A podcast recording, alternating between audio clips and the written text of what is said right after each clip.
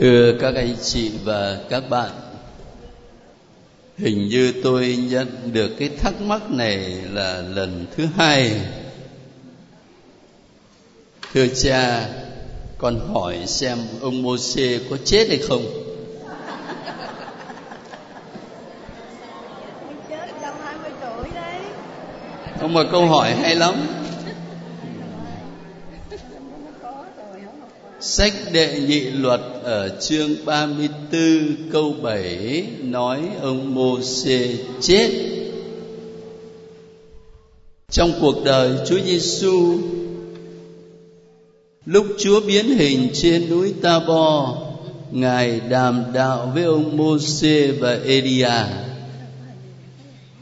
Trong kinh cầu chịu nạn, Chúa Giêsu xuống ngục tổ tông yên ủi các thánh ba ngày sau ngài sống lại ngài cho các thánh lên trời. Vậy mô xê không bị giam trong ngục tổ tông hay sao? Nếu ông mô xê chết thì lúc đó đang giam trong ngục mà bị giam trong ngục thì sao lại đàm đạo với chúa trên núi ta bo được? Đấy, các anh chị thử suy nghĩ coi khó đấy chứ, đâu có dễ đâu. Tôi cũng tính à, trả lời câu hỏi này. Nhưng mà rút kinh nghiệm là cả một cuốn sách thủ lãnh, đọc còn tuần, mà không có giờ để chia sẻ với các anh chị về một cuốn sách như vậy thì thấy nó hơi uổng. Cho nên là chắc cho tôi khất cái câu thắc mắc đến tuần sau khi mà đọc sách Samuel thì chúng ta sẽ có nhiều thời giờ hơn. Tôi sẽ giải thích nó kỹ hơn, bởi vì có lẽ câu hỏi này để trả lời cũng ít nhất là 15 phút. Thế bây giờ thì mời các anh chị lấy sách thủ lãnh ra. Trước khi chúng ta tiếp cận trực tiếp một vài đoạn ở trong sách thủ lãnh. Thì tôi muốn chia sẻ với các anh chị một vài suy nghĩ nó mang tính tổng quát.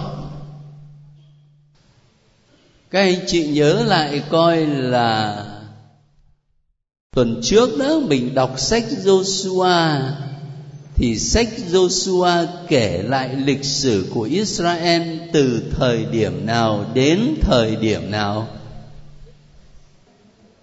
từ khi ông Môsê chết, phải không Joshua lên lãnh đạo, đưa dân vào miền đất hứa, rồi phân chia miền đất hứa đó cho các chi tộc và cai quản dân Israel cho đến khi ông qua đời.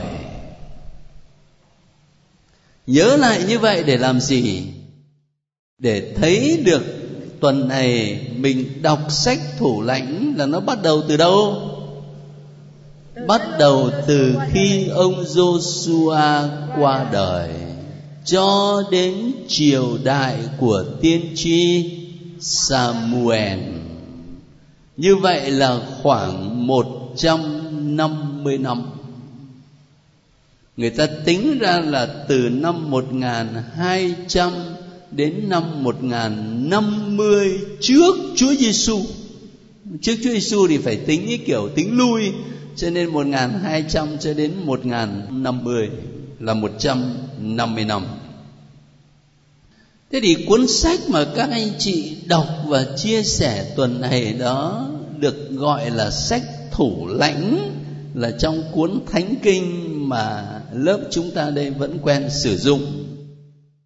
Nhưng mà có những bản dịch khác á, thì thay vì gọi là sách thủ lãnh người ta gọi là sách gì? Thẩm phán. Thẩm phán. Hay là ngày xưa còn có một từ nữa là sách quan án. Tại làm sao mà lại dùng những từ khác nhau như vậy chúng ta dịch là thẩm phán hay dịch là thủ lãnh? Thì cái gốc từ do thái nó chỉ là một thôi. Và ở trong từ mà gốc do thái nó bao hàm cả hai nghĩa thẩm phán và thủ lãnh. Trước hết nó mang một ý nghĩa là thẩm phán có ý nói vai trò của vị thẩm phán ở tại tòa án hay là trong chốn riêng tư mà xử án cho người ta? Đó là vai trò của thẩm phán. Nhưng mà trong thực tế, khi mà các anh chị đọc sách thẩm phán đó, thì có thấy vị thủ lãnh nào làm thẩm phán không? Có không? Không có. Có một người và là người phụ nữ là bà Deborah. Bà ấy làm thẩm phán, nhưng mà bà ấy làm thẩm phán là trước khi bà ấy được Chúa gọi để làm thủ lãnh dân Israel. Thế còn vai trò thứ hai nó cũng hàm ở trong cái từ gốc do thái đó là vị lãnh đạo, vị thủ lãnh mà thực sự khi chúng ta đọc sách thủ lãnh thì mình thấy hầu hết các nhân vật được trình bày ở đây là những vị lãnh đạo, đặc biệt là lãnh đạo về mặt quân sự, phải không? Đánh nhau với dân Philippines này, đánh nhau với dân Amon này. Tôi có ý cắt nghĩa như vậy để các anh chị không lấy làm lạ. Khi mà mình đọc cái bản dịch này thì thấy nói là sách thẩm phán rồi thì bản dịch kia thì mình thấy nói là sách thủ lãnh. Thực sự ra thì cũng là một cuốn sách thôi. Và cả hai ý nghĩa đó nó đã hàm ở trong cái từ gốc do thái rồi. Nên nội dung của cuốn sách thủ lãnh này được chia ra làm ba phần chính này. Cái phần mở đầu là từ chương 1 câu 1 cho đến chương 2 câu 5. Rồi phần chính đó là những câu chuyện kể về các thủ lãnh mà người ta phân biệt là những thủ lãnh lớn, quan trọng và những thủ lãnh nhỏ. Những thủ lãnh lớn thì thường là các vị à, lãnh tụ quân sự giải thoát dân chúa khỏi hoàn cảnh này, hoàn cảnh kia khó khăn. Rồi sau đó kể chuyện dài về các vị đó còn những vị thủ lãnh nhỏ thì chỉ nhắc loáng thoáng tên tuổi chút xíu thôi cái phần chính này nó kéo dài từ chương 2 câu 6 cho đến chương 16 câu 31 tức là hết chương 16 luôn. Rồi cuối cùng thì có cái phần phụ lục từ chương 17 cho đến hết chương 21. Đó là ba phần chính ở trong cuốn sách Thủ lãnh. Ở đây lại một lần nữa tôi phải nhắc nhớ các anh chị. Là chúng ta dễ tưởng tượng à, cuốn sách này là do những người sống cùng thời với Samson với à, bà Deborah với lại Jephthah. Rồi xảy ra chuyện gì thì ghi lại. Nhưng mà không có cái cuốn sách này mãi mấy trăm năm sau vào cái thời mà dân chúa bị đem đi lưu đày người ta mới nhìn lại những biến cố lịch sử của dân tộc mình và nhìn bằng cặp mắt đức tin, rồi người ta mới ghi lại những biến cố đó. Thế cho nên nói về mặt biên soạn là phải bốn hay là năm trăm năm sau mới cuốn sách này mới được biên soạn ra. Và chính vì thế, nó không chỉ nhằm mục đích để ghi lại những sự kiện lịch sử, nhưng nó còn chất chứa ở trong đó một cái nhìn của đức tin mà ngày hôm nay chúng ta gọi là một cái nhìn thần học về lịch sử. Cái cái nhìn đức tin, cái nhìn thần học về lịch sử ở đây nó là cái gì? Cái điều căn bản mà tác giả muốn trình bày nó nằm ở chỗ này nè. Nếu mà dân sống trong tội lỗi, thì sớm muộn gì cũng dẫn đến hình phạt. Còn nếu dân dù có tội lỗi và chịu hình phạt rồi, nhưng mà biết ăn năn sám hối, thì sẽ được tha thứ và thiên chúa sẽ giải thoát họ ý, ý nghĩa đó có thể ngày hôm nay chúng ta coi thường. Hay mình bảo là nó quen quá rồi. Nhưng mà mình cần phải đặt cái ý nghĩa đó vào trong bối cảnh mà tôi vừa nói đó là một dân tộc đang bị đem đi lưu đày. Cái câu hỏi đặt ra là tại sao chúng tôi là một dân tộc có đất nước có quê hương mà bây giờ chúng tôi mất cả đất nước, mất cả quê hương và chúng tôi bị đem đi đến một đất nước khác và sống ở đó như là những kẻ nô lệ. Tại sao vậy? Đấy, thì câu trả lời của đức tin là vì tội lỗi. Nhận ra tội lỗi của mình. Và khi nhận ra tội lỗi của mình rồi thì bắt đầu ăn năn sám hối và thay đổi đời sống, thì lúc đấy cái cuốn sách thủ lãnh này nó cung cấp một niềm hy vọng rất lớn. Đó là thiên chúa sẽ đưa chúng tôi về quê hương đất nước mà chúng tôi đã đánh mất vì tội lỗi. Cái nhìn đức tin, cái nhìn thần học về lịch sử nó hàm chứa ở trong cuốn sách là ở chỗ đó cho nên cùng với những chi tiết nho nhỏ mà khi ta đọc chuyện về vị này, vị nọ trong sách thủ lãnh, thì mình cần có một cái nhìn bao quát như vậy đối với dân Israel. Thế bây giờ, một cách nó cụ thể hơn một chút, trước khi mà đi vào, tôi dành ít phút cuối để tổng kết một chút á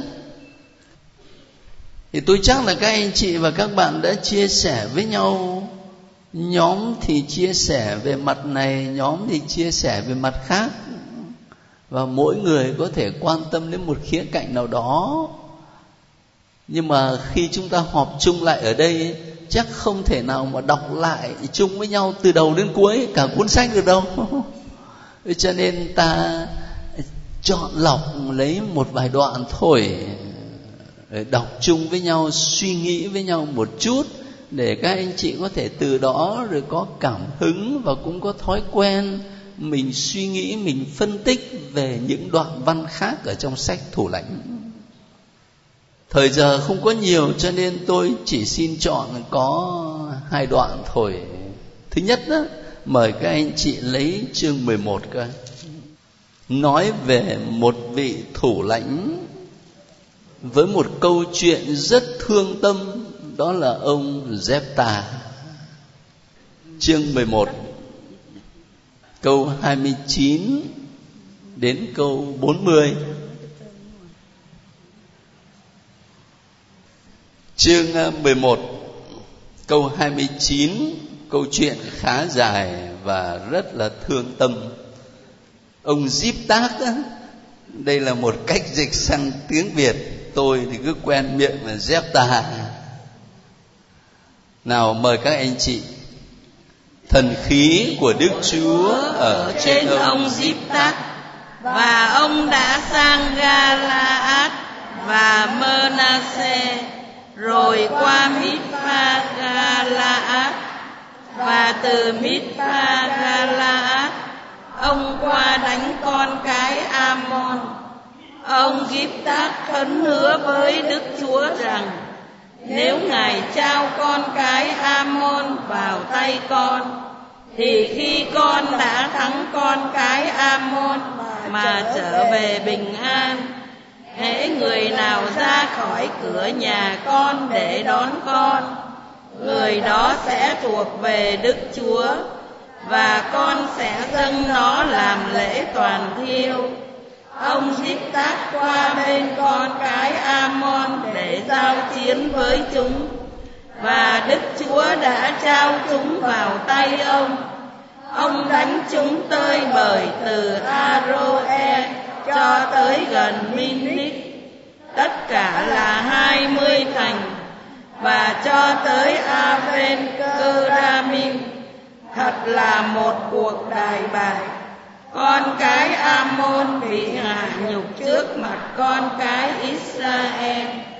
Khi ông tiếp tắc trở về Mitpa, về nhà ông thì này con gái ông ra đón ông. Vừa đánh trống vừa nhảy múa. Cô con gái độc nhất của ông.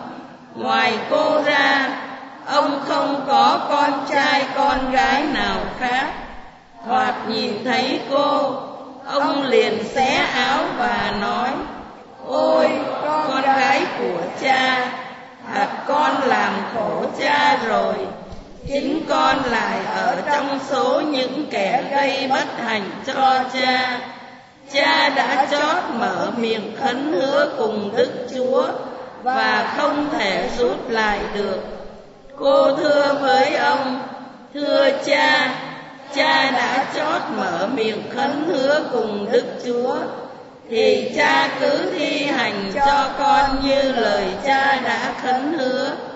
Vì đức chúa đã cho cha trả thù được con cái amon, kẻ thù của cha.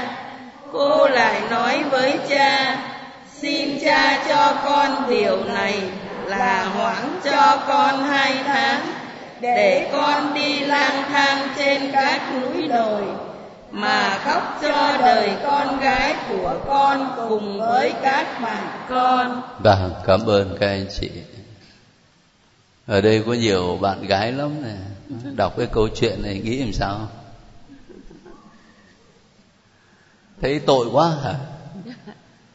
Nhất là cô này cô ấy thưa với cha cô ấy là xin cho con hai tháng để con đi lang thang trên các núi đồi mà khóc cho đời con gái của con. Nghe thấy thê lương quá.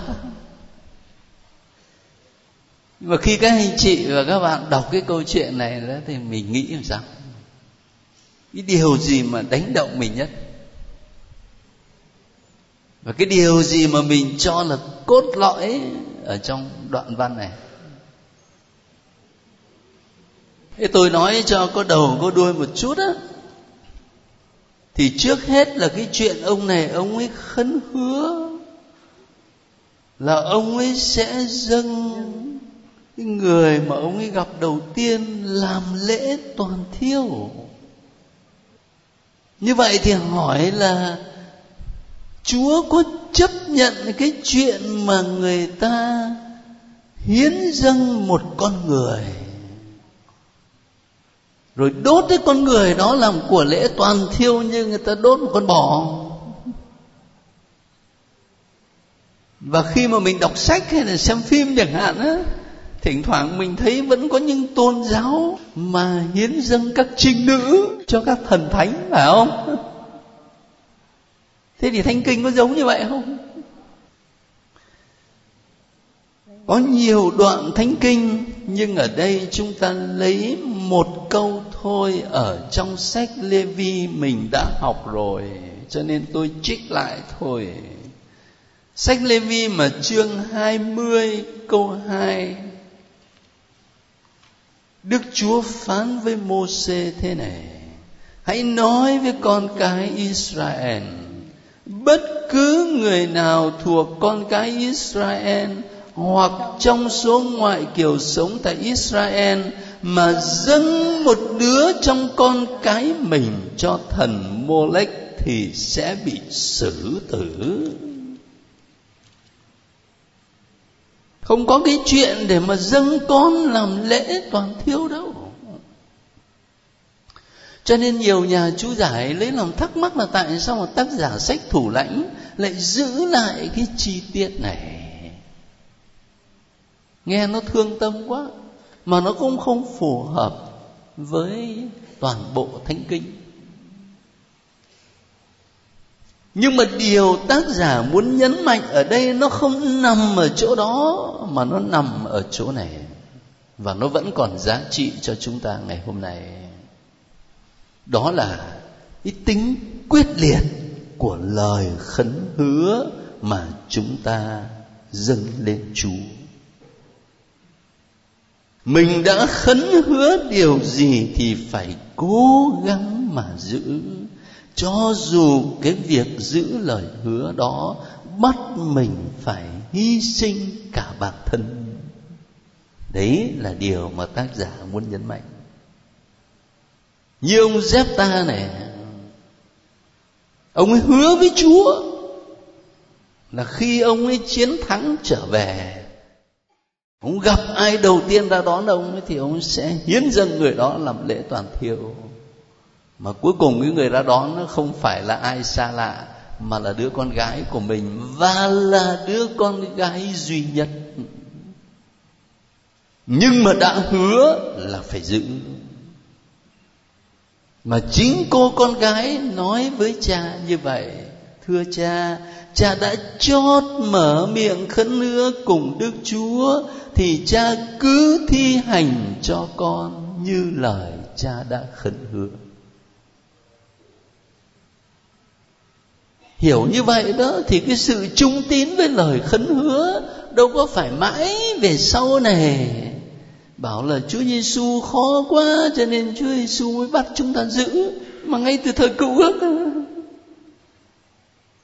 đã khấn hứa điều gì với Chúa là phải cố gắng giữ, cho dù phải hy sinh đến cả bản thân, như dép ta phải hy sinh chính đứa con gái độc nhất của mình.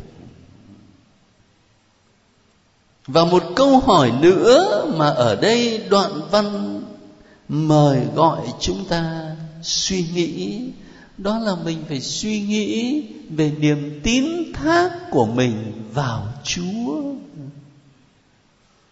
Ok anh chị à, nhìn lại xem là ông ta này, ông ấy thưa với Chúa làm sao? Nếu Ngài trao con cái Amon vào tay con thì khi con thắng trận con sẽ làm cái này, con sẽ làm cái kia. Nếu thì tôi hỏi thật nhé khi các anh chị cầu nguyện với chúa, có bao giờ? Nếu thì không. Có nhiều chứ. Nhiều lắm. Nếu chúa ban cho con được cái này thì con bảo đảm với chúa, sau đó là con dừng 5 triệu vào nhà thờ. có nghĩa là chúng ta cũng kiểu dép ta đó. Mình đổi chác với chúa. Chúa ban cái này thì con dâng cái kia. Mà bây giờ suy nghĩ lại coi. Mình có thể tự đặt mình ngang hàng với thiên chúa để mà đổi chác và trao đổi với ngài không? Xin lỗi ngay cả hiện hữu của chúng ta cái bản thân của chúng ta là một quà tặng mà. Lấy cái gì mà trao đổi? Ta đâu có được phép để mà đặt chúa ngang hàng với mình để mà trao đổi, mà đổi chác, mà ra điều kiện. Không có đâu. Và khi ông xét ta, ông ấy thưa với chúa theo cái kiểu, nếu chúa cho con thắng trận thì con sẽ dâng cái này cái kia là chứng tỏ ông ấy chưa đủ niềm tin vào quyền năng và tình thương của thiên chúa dành cho dân của ngài. Cho nên mới cầu nguyện theo cái kiểu đổi trạng. Thành thử nó lắng động lại mà suy nghĩ một chút á, ta thấy câu chuyện này đặt cho mình một câu hỏi về lòng tín thác nơi thiên chúa cái thái độ căn bản mà chính ra các anh chị và tôi phải có mỗi một khi mình cầu nguyện đó là mình phải xác tín là chúa thương mình, chúa là cha, chúa thương yêu mình. Nhưng mà hình như là chúng ta không đủ xác tín hay sao đó. Cho nên khi cầu nguyện là mình vẫn sợ lắm. Mình vẫn hình dung, chúa thôi chúa rình rình mình mà phạm tội là ông giết chết cho nên là phải nhử bằng cái này, nhử bằng cách khác. Thái độ căn bản khi mà cầu nguyện thực sự đó là phải xác tín thiên chúa là cha, thiên chúa yêu thương. Cái câu chuyện về cô con gái của Zepta này, nó không chỉ là một câu chuyện thương tâm, cảm động nhưng là một câu chuyện hàm chứa nhiều bài học đức tin cho chúng ta lắm. Bây giờ ta đi thử tiếp một nhân vật nổi tiếng nữa ở chương 13 Ông Samson. Ông Samson này thì nhiều chuyện lắm. Bây giờ ta thử đọc cả ở chương 13 mà từ câu 2 cho đến hết câu 7 có một người đàn ông ở Sorea thuộc chi tộc Dan tên là Manoah. Vợ ông son sẻ và không sinh con. Sứ giả của Đức Chúa hiện ra với người vợ và nói với bà: Này, bà là người son sẻ và không sinh con, nhưng bà sẽ có thai và sinh một con trai. Vậy bây giờ phải kiên cữ, đừng uống rượu và thức có men, cũng đừng ăn mọi thứ không thanh sạch. Vì này bà sẽ có thai và sinh một con trai. Dao cạo sẽ không được lướt trên đầu nó vì con trẻ sẽ là một Nadia của Thiên Chúa từ lòng mẹ chính nó sẽ bắt đầu cứu Israel khỏi tay người Philippines. Chúng ta tạm ngừng ở đây. Người phụ nữ này thuộc hàng son sẻ. Anh chị nhớ dùm mấy chi tiết đó nhé. Để làm gì? Để mai mốt mình sẽ gặp chuyện phụ nữ son sẻ nhiều lắm. Nhiều lắm. Bà mẹ của Samuel này, mẹ của Gioan tẩy giá này, toàn là son sẻ cả. Những câu chuyện này rất nhiều ở trong thánh kinh. Để nó dẫn vào sự can thiệp trực tiếp của thiên chúa trong cuộc đời của nhân vật đó. Nhưng mà chi tiết đó tôi nhắc thoáng qua thôi. Thế bây giờ để ý cái câu năm đó bà sẽ có thai và sinh một con trai dao cạo sẽ không được lướt trên đầu nó vì con trẻ sẽ là một nazir của thiên chúa từ lòng mẹ. Có nhớ nazir là gì không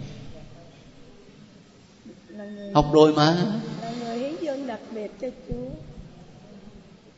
Một nazir thường thường đó đã là người lớn người trưởng thành nhưng mà khấn hứa để hiến dâng đời mình cho chúa.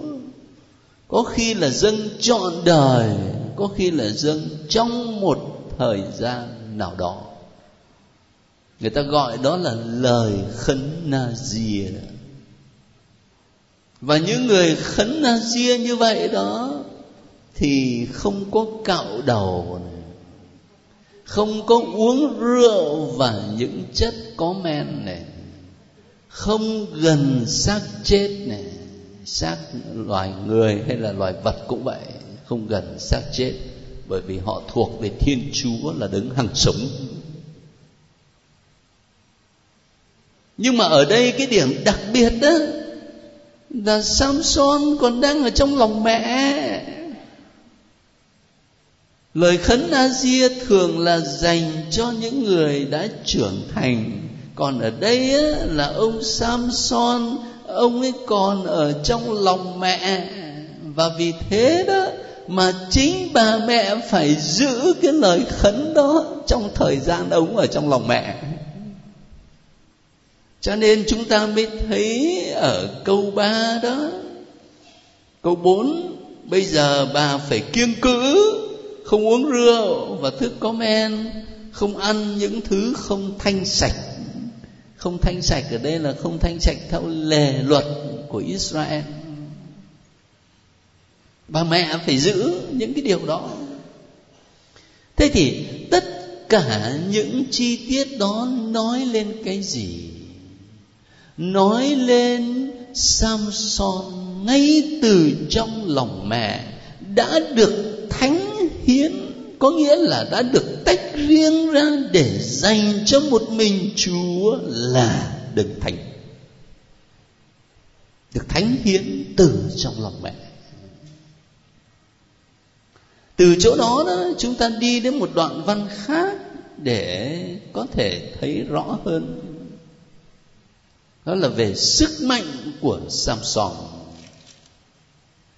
Nhiều câu chuyện về sức mạnh của ông ấy lắm. Đây là một trong những câu chuyện đó thôi. Các anh chị à, lấy chương 15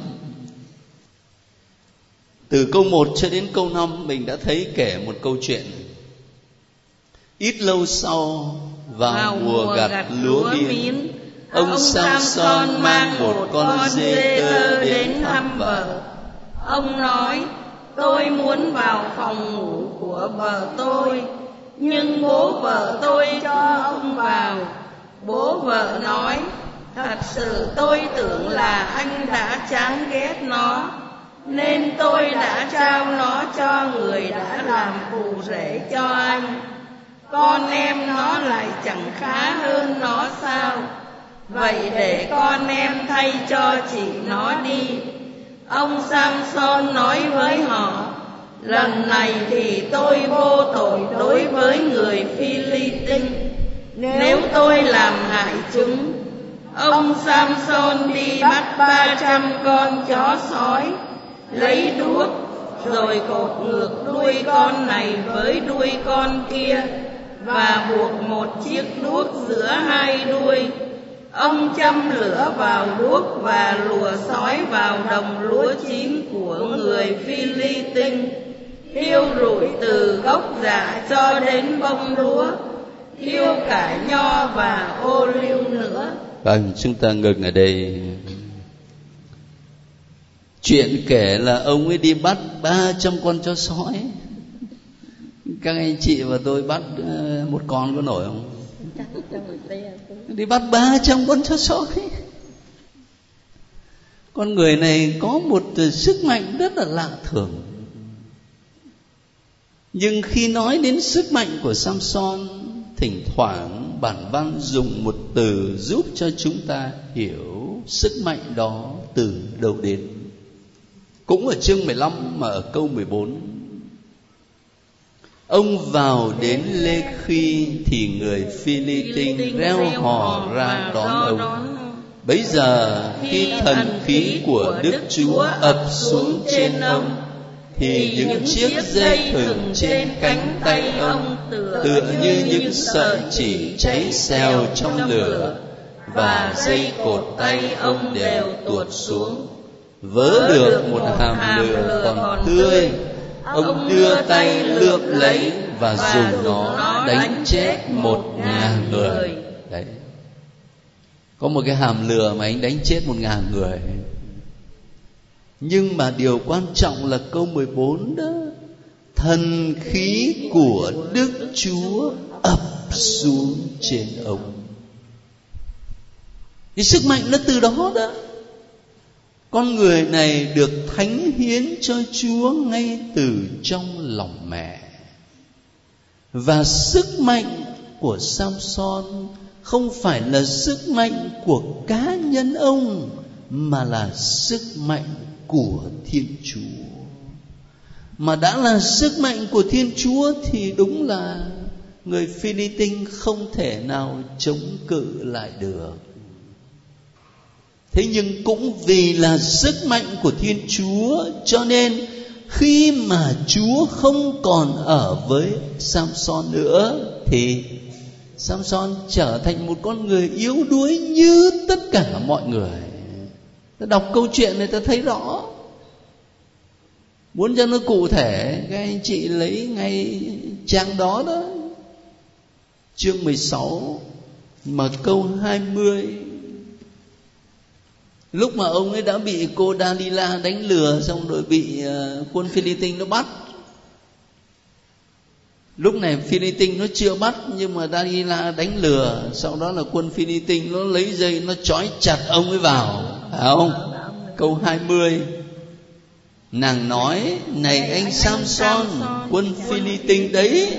Ông tỉnh giấc và nói, mình sẽ bung ra như mọi lần và lại thoát thôi. Nhưng ông đâu có biết đức chúa không còn ở với ông nữa. Đức chúa không còn ở với samson nữa. Cũng có nghĩa là sức mạnh không còn nữa. Mà tại sao cái sức mạnh đó không còn câu trả lời thì rất dễ thôi, là bởi vì samson đã không trung thành với lời khấn na dìa lời khấn thánh hiến. Không trung thành trong những điều nho nhỏ, chẳng hạn như có chuyện kể ở trong ờ, sách thủ lãnh. Ông ấy thấy một con sư tử chết và ông ấy đến gần thì ông ấy khám phá ra nhiều thứ ở cái xác chết con sư tử đó, trong đó có cả mật nữa, phải không? Ông ấy lấy cái tảng mật đó ông ấy ăn. Mà chuyện đụng vào xác chết đó là một trong những lời khấn na ria đấy. Cho nên Samson đã có lúc này, lúc khác không trung thành với lời khấn na dìa nhưng mà đỉnh cao ở cái chỗ lời khấn na ria không còn hiệu nghiệm nơi ông là lúc mà tóc tai của ông ấy bị cạo sạch. Mà có phải tự nhiên mà bị cạo vậy không? Đâu có đâu. Có một người đàn bà ở đây, Dalila. Và một điều rất lạ nha, là cô ấy dụ dỗ Samson một lần hay nhiều lần? Nhiều lần. Nhiều lần. Việt Nam mình bảo quá tam ba bận. Ông Samson ông ấy bị dụ dỗ ba lần ông ấy đều vượt lên được hết. Nhưng mà đến lần thứ tư thì đến lần thứ tư sách thánh diễn tả bằng một câu rất là hay. Chương 16 câu 16 vì ngày nào nàng cũng dùng hết lời lẽ mà nài ép và làm khổ ông, khiến ông héo hắt đến chết được. Đó là lời sách thánh chứ không phải là thư tình. Sách thánh viết như vậy đấy, héo hắt đến chết được. Nên là cuối cùng là Samson là thua thôi thua khi mà thổ lộ với cô ta rằng dao cạo chưa hề đụng đến đầu anh, vì anh là một na ria của thiên chúa từ lúc còn trong lòng mẹ. Mà nếu anh bị cạo đầu thì anh sẽ mất sức ngay, trở nên yếu nhược và như mọi người khác. Sức mạnh nó mất từ đó, mà song song ý thức chứ không phải không ý thức mà vẫn ngã như thường rồi sau đó đó sách thánh kể chuyện ông ấy bị dân Philippines nó bắt. Và rất là đau khổ, móc mắt, phải không? Nhưng mà các nhà linh đạo thì suy tư rằng thật ra Samson đã bị móc cặp mắt tâm hồn trước khi cặp mắt thân xác bị móc tâm hồn đi trước thể xác. Ông đã trở thành kẻ mù loà về tâm hồn. Từ đó mới dẫn đến cảnh mù lòa về thân xác, như một hình phạt. Thành thử ra, câu chuyện là samson này giúp cho chúng ta là những người sống đức tin vào chúa. Nhiều bài học lắm không chỉ là những người sống đời sống thánh hiến đâu mà là tất cả các anh chị tất cả các bạn đã chịu phép rửa tội đã được ờ, dành riêng cho Chúa. Chúa cũng ban cho mình có cái sức mạnh nội tâm. Nhưng mà sức mạnh đó nó có thể suy yếu đi và nó có thể mai một, nó có thể mất hẳn đi. Nếu mà mình không trung thành với cái đời sống đức tin đó.